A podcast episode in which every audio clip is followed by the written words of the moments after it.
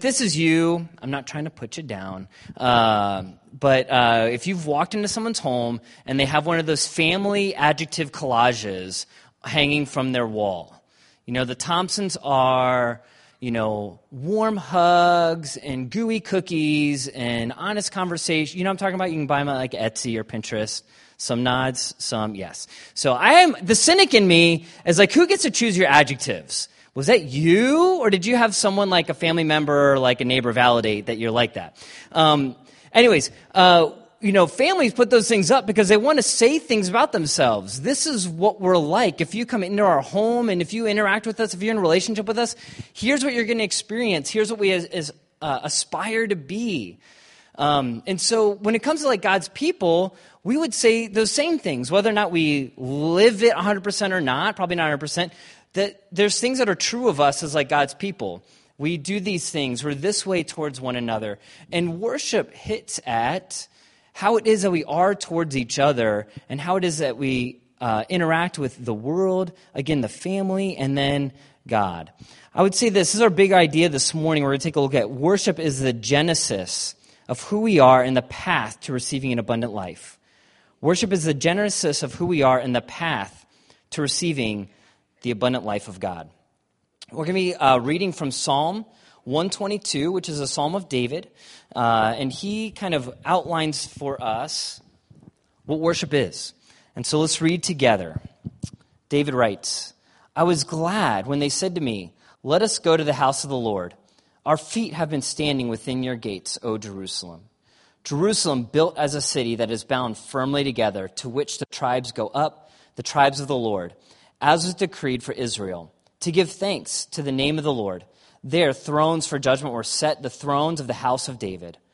Pray for the peace of Jerusalem. May they be secure who love you. Peace be within your walls and security within your towers. For my brothers and companions' sake, I will say, Peace be within you.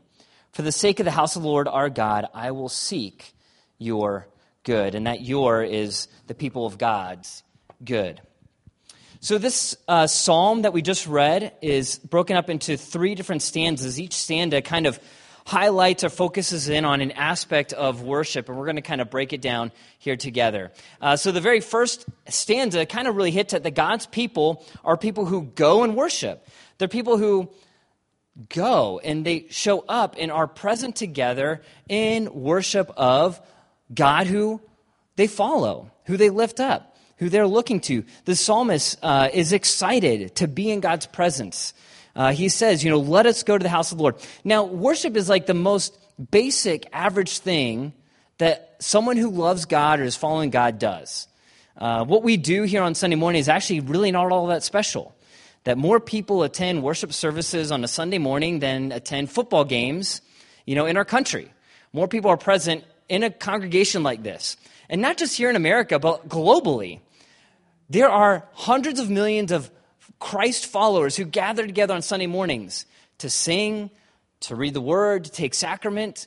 What we are doing is not that special. It's average, it's common, because it's the genesis, the starting point of our spiritual life is to behold God, to take a look at Him. And yet, while it is average, it is also the most glorious thing.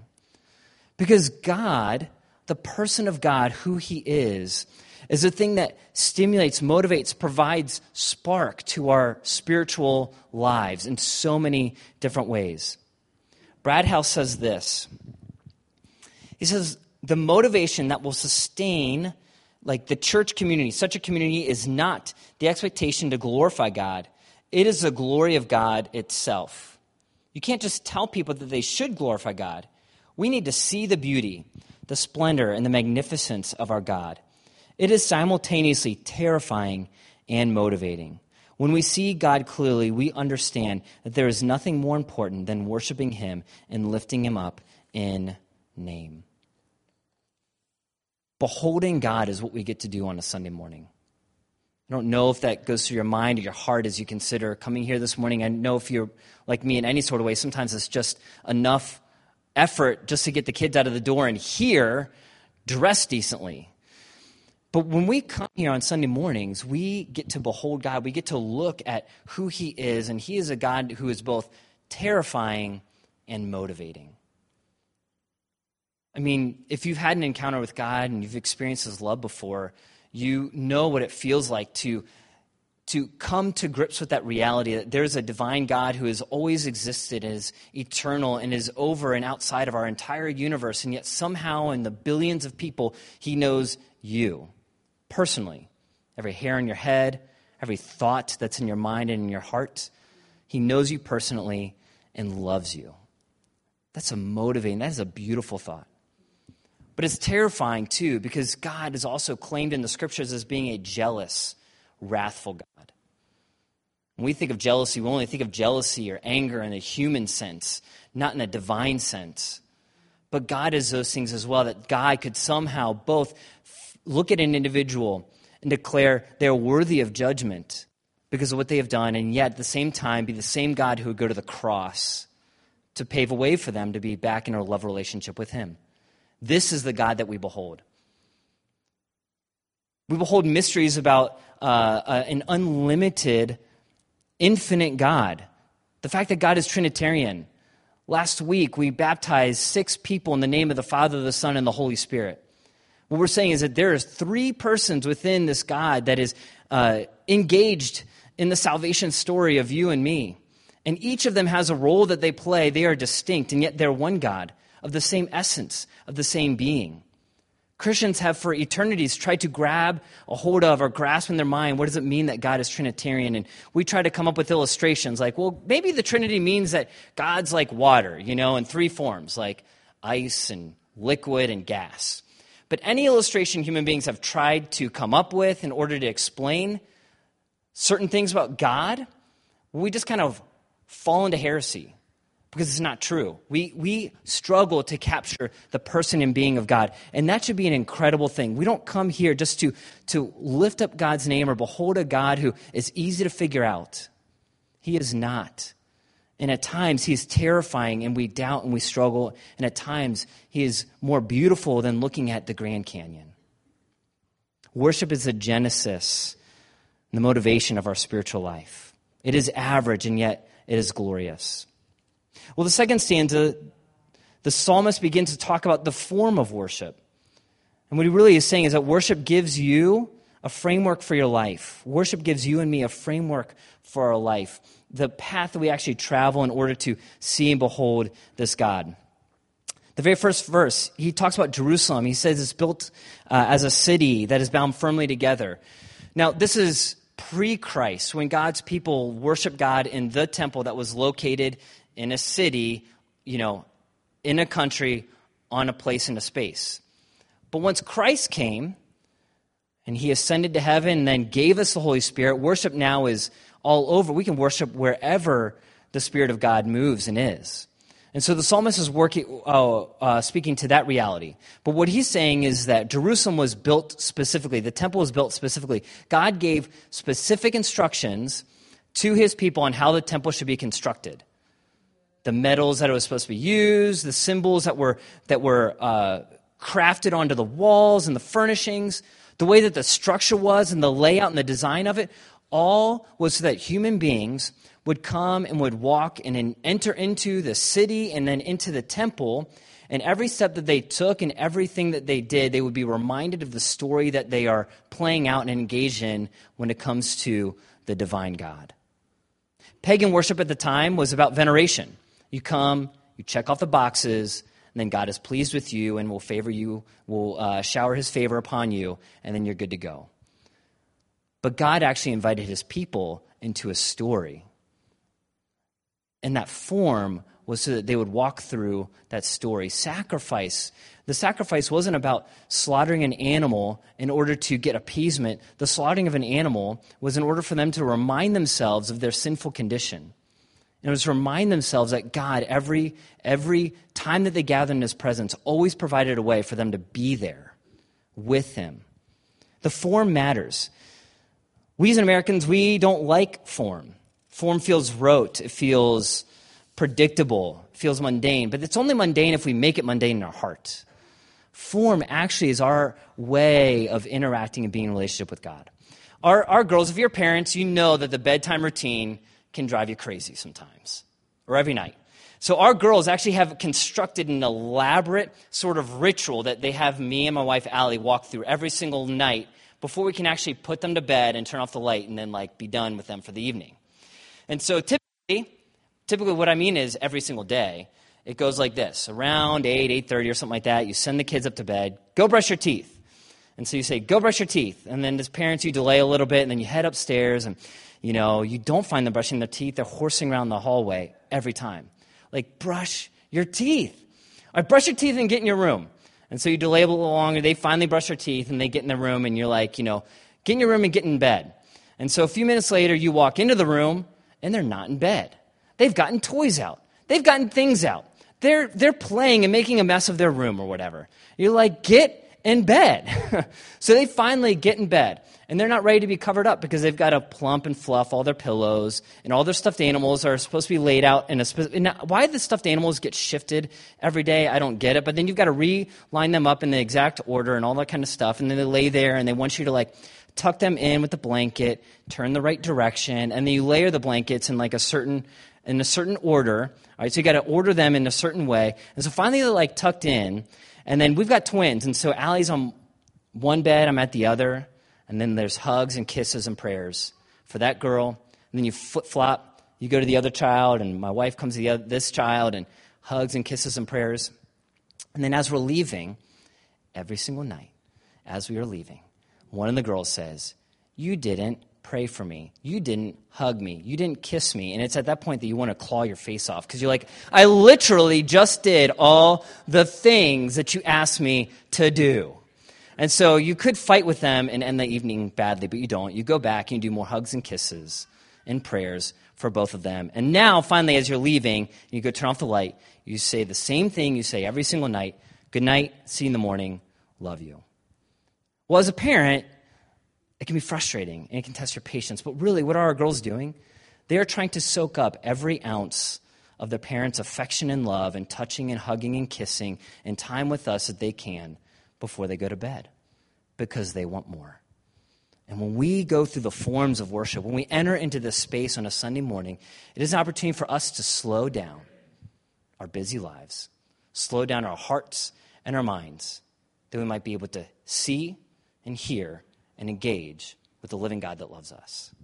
The form matters, it instructs us who we are. David here says, when we come into the presence of God, we give thanks. And it's a command to give thanks. It's not a feeling. We don't come here because we feel like it. We come here because we need it. We need his presence. And secondly, we need to acknowledge his place in our life and everything good that he's given us. So, worship gives you and me a working framework for our life. Well, now let's turn to the third stanza where David kind of highlights for us that worship is an invitation to secure an abundant life. We come to God because we want a good life. Yes, we come to Him that we might glorify Him, but we also are hoping that He would give us what He promises us, which He promises the abundant life. Jesus said, I come that I might give you an abundant life. That's a promise. And so David says, very first sentence here in verse 6 pray for the peace of Jerusalem. Shalu Shalom Jerusalem. It all connects together. That string is a pathway of how it is that we secure the abundant, prosperous life of God. Shalom is uh, shalom is the uh, Hebrew word for peace, and it's not like our Hebrew word for peace. We don't have an English equivalent. Like when we think of like peace, we think of like without conflict as long as you and me don't have conflict, we're at peace with each other. As long as our country isn't at war with that country, we're at peace with them. But peace is much, much more than without conflict. It is actually wholeness and restoration and healing and satisfaction. And I'm describing it, but that's not completely it, but we're heading down the right direction. Shalom is it's eternal life. It's everything that we desire. So God desires to give us shalom, peace. He also desires to give us security. May they be secure who love you, the psalmist says. Secure is the word shalva. It means prosperity. But again, not prosperity in the way you and I think of it, which is owning our own private island, or that Audi we've been eyeing. That's not prosperity, not the way the psalmist means. Prosperity is that, that sense or that experience that we have of being completely at home soul rest. You know what it's like to be at home? You can let your hair out, hair down. You can be who you are. You can be accepted for all of your gifts and the, the wonderful things about yourself and all of your flaws, and you're able to just be you. And what God says is that when we come into His presence and we're with His people, that in an eternal sense, we ought to, and He wants to give us that sense of being home, being ourselves with one another in His presence. In the day of Jesus, I mean, God's people, Israel, were trying to be faithful to God, and there was multiple factions of, and people's opinions of what that looked like. You know, I'm not going to explain all of them, but there's really four main ones, and one was sort of, you know, well, if we're going to have a good life, we need to make sure that we have a good life as God's people, but we also got to figure out what does that mean as we are under Roman control. And we need to probably also do things in order to be accepted and find the peace and prosperity of Rome at the same time. And they were called the Sadducees. You hear about them talked about a little bit in the scriptures, but honestly, Jesus doesn't encounter them much because they were so off of Jesus' radar and they had so sort of mingled Jewish customs with uh, trying to be acceptable to Rome that they really didn't have a whole lot to do with following Jesus. There's other factions, the guys are like, man, you've got to like really live it get your morality straight. There's other people that like, no, we need to like declare war against Rome. And there's other people like, no, we need to just kind of flee and isolate ourselves and live in the mountains. And all four live those things out. But the Sadducees made concessions with Rome. They made a compromise. Let's not be so serious about our followership of Jesus that, that we only follow that. Let's not miss out on the good things of Rome. Let's not miss out on the fact that they're the ones really in charge. They have the real power. They have the real ability to give us abundance here in this life, right here and now. And so, what they attempted to do was they attempted to mix faithful practice with God, which wasn't really faithful, in with trying to be acceptable and accommodating to the world. It wasn't true and genuine worship because they were trying to mix both of them together and it all had to do it all, all had to do with where they thought peace and prosperity really came from. Did peace and prosperity really come from god or was it god and rome? Well that's our challenge today. We come here on sunday we can say yes the lord gives us peace and prosperity but the, under, the other 167 hours of our week we are bombarded with opportunities and ideologies and things at our disposal in the world which tells peace and prosperity, yes, you can have your God, but this too. Don't overlook this because this will really give you the good life. If you just pay attention to like every movement that pops up, whether it's the environmental green movement or the Me Too movement or the Black Lives Matter movement or the Blue Lives Matter movement, uh, I'm not saying anything about anything positive or negative about them. I'm just saying pay attention. Each of them is offering you or a group of people a pathway to peace and prosperity. If we would just do this, if we would secure power this way, if we would just have these things, then life would be good. When Steve Jobs invented Apple, he didn't just invent a company, he didn't just invent technology to sell to people and consumerism he actually had a whole set of humanistic ideologies that technology was a real way to the peace and, peaceful and prosperous life. He understood the story in the Bible. And he said, That's not the way. God does not have peace and prosperity, but technology can deliver those things to us. Let us build technology in our lives around technology. And yeah, there's good things. I'm closer to the person halfway around the world than I was a couple decades ago but somehow I'm further apart than the person who's in front of my face. Technology delivers some of it, but it's not the gospel. It's not the abundant life God promises. As we engage in uh, this, the political uh, candidacy that's going to be in, in front of us, like on blast, I actually saw this really funny quote about um, Mike Bloomberg, and someone had a tuba on their face, and was like Mike Bloomberg's like advertisements coming at you. But you know, over like the next like several months, Every single candidate, man or woman, is going to offer us their vision of peace and prosperity in this lifetime, right here and now. And we can be so easily deceived into thinking that they have something to offer the church and they have something to offer us. This is no joke. I had a conversation with two followers of Jesus within a couple weeks of one another on polar opposite sides of, of Donald Trump. And again, I'm not saying the positive or negative about Donald Trump. I'm just saying in our hearts, it is a dangerous place when we begin to believe that a person has the power to give us the peace and prosperity that God promises us. One person said to me, and I quote, We need to get Donald Trump elected because he's going to protect the church. I'm pretty sure God is the one responsible for protecting the church. I'm pretty sure Jesus is the real true shepherd, no person. And then a month later, I heard someone else, as I was talking to another Christ follower, say, I mean, we need to get Donald Trump out of the office. He's going to hurt the church. He's giving us a bad name. And all he said is, that's not true. He doesn't have that much power. God protects his church. God is the one who we follow. And it is an insidious, an insidious thing when we allow ideologies and other promises of where peace and prosperity is found, we begin to believe other things. And this goes in all different directions. My wife and I wrestle with it when it comes to like our own children. We can believe certain things. We need to do certain things, buy into to this or get that in order to make sure that they have the life that they're, they're meant to have. So just this past week, Allie and I, uh, well, not Allie and I, Allie lost one of her diamonds on her ring. So it was true. It was an accident. But Allie, like, she has like three diamonds on her engagement ring, and one of the smaller diamonds fell out. And so diamonds are not cheap to buy.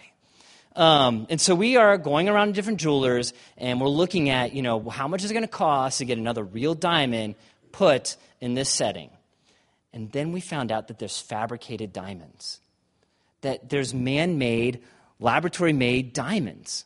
And one of the jewelers was telling us, hey, you can get this fabricated diamond, and it's a third of the cost of a real diamond. And you can't even tell the difference. It looks the same. In fact, geologists can't even tell the difference between this man made diamond and that man made diamond. And yet, in our heart, it's sort of like, well, they might look the same, but it's not the same. It's not authentically the same thing.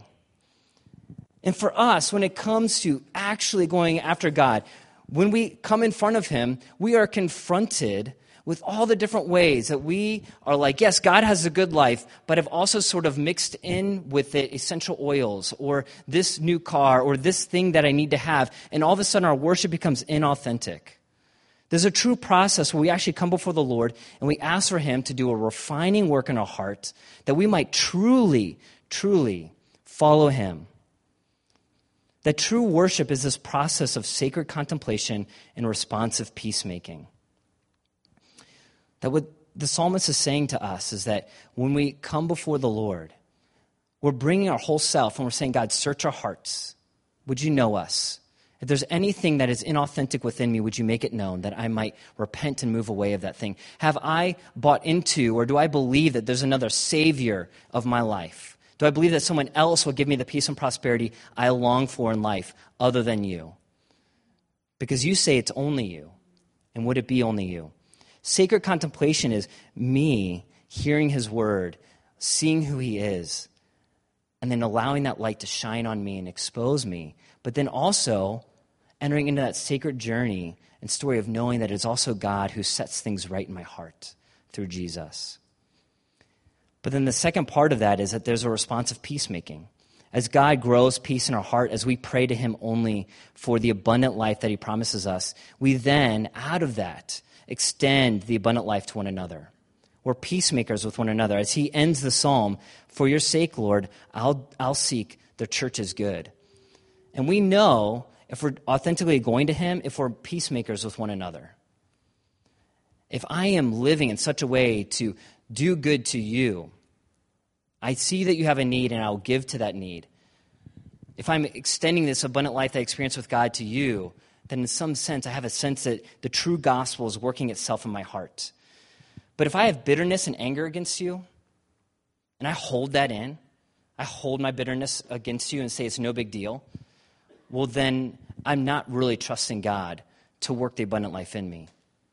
When I withhold forgiveness from you, then I'm not allowing the gospel to truly work in my heart. When I know that I've offended you and I won't humble myself and confess that to you. I know that the true gospel, the true abundant life is not working itself in me. And if I see that you have a need, and I turn my eye away from you, then I, the true gospel is not at work in my heart. We know that we are going to the Lord and experience His abundant life when we see it manifest amongst one another, amongst this friend, or this family, as we are peacemakers with one another, and we're actively a part of that. Worship is no small thing, and this journey that God has invited us into is no small thing we get to every Sunday be reminded of the story that God has invited us into. It is a genesis, us being able to encounter God for who He is, see Him for who He is, come alongside of each other in that process and journey. Us receiving from God and God alone that abundant life, and then being able to have the privilege of extending it to one another. And in this way, and in this way, the world will know if we are true, genuine diamonds or if we are just fabricated man made ones. Let me pray for us to end. Heavenly Father, um, my heart just feels heavy because even opening your scriptures and asking that question of myself, do I have a hope other than you? Lord, the answer is yes. That there's so many different ways that I've given my hope and my life and my trust to different places in this world where, God, I have attempted to marry together a, a faithful life with you with a uh, compromising with the culture and the things of the culture around us. Lord, we need your help as you sift through our heart to be able to see you for who you really are. God, we need your abundant grace and mercy applied to us in these places where we've fallen short. We need to be reminded of your love and of Jesus who paid for it all. Lord, would you draw us in close to you that we could experience affection, the affection and the life that you desire to give us? Amen.